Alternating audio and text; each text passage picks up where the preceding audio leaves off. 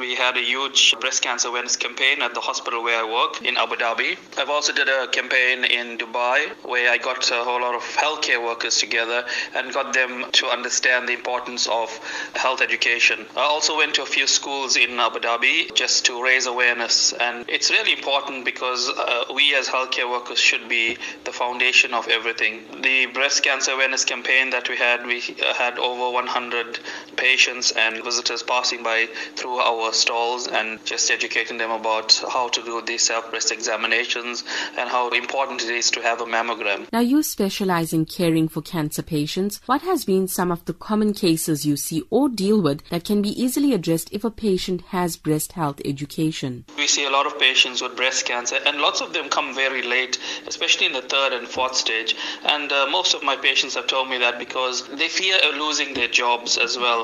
Um, it's a lot of a lack of awareness as well. But lots of people here in the Middle East and in Dubai, Abu Dhabi are expats, and most of the females are working here as taxi drivers or maids or sales assistants. So they have some job to keep and families back home that they support. So telling their uh, that they have a lump in their breast or something going on is really difficult for them because somehow they feel that they may lose their jobs. So that's why they come so late for treatment. You were the first male nurse of color to graduate with honors from RK Khan Hospital after the end of the apartheid era. You broke barriers not only as a person of color but as a male in this field.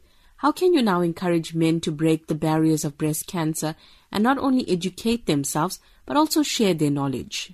When I left St. Aidan's, I graduated with the highest marks in South Africa. And, you know, my journey has been a great one, a very, very interesting one as well. Being a male in a female dominated profession wasn't that easy. But when I speak to any audience, and if there's males, uh, I believe that education is really, really important. And we as healthcare workers should be the one that go, should go out there and deliver this education.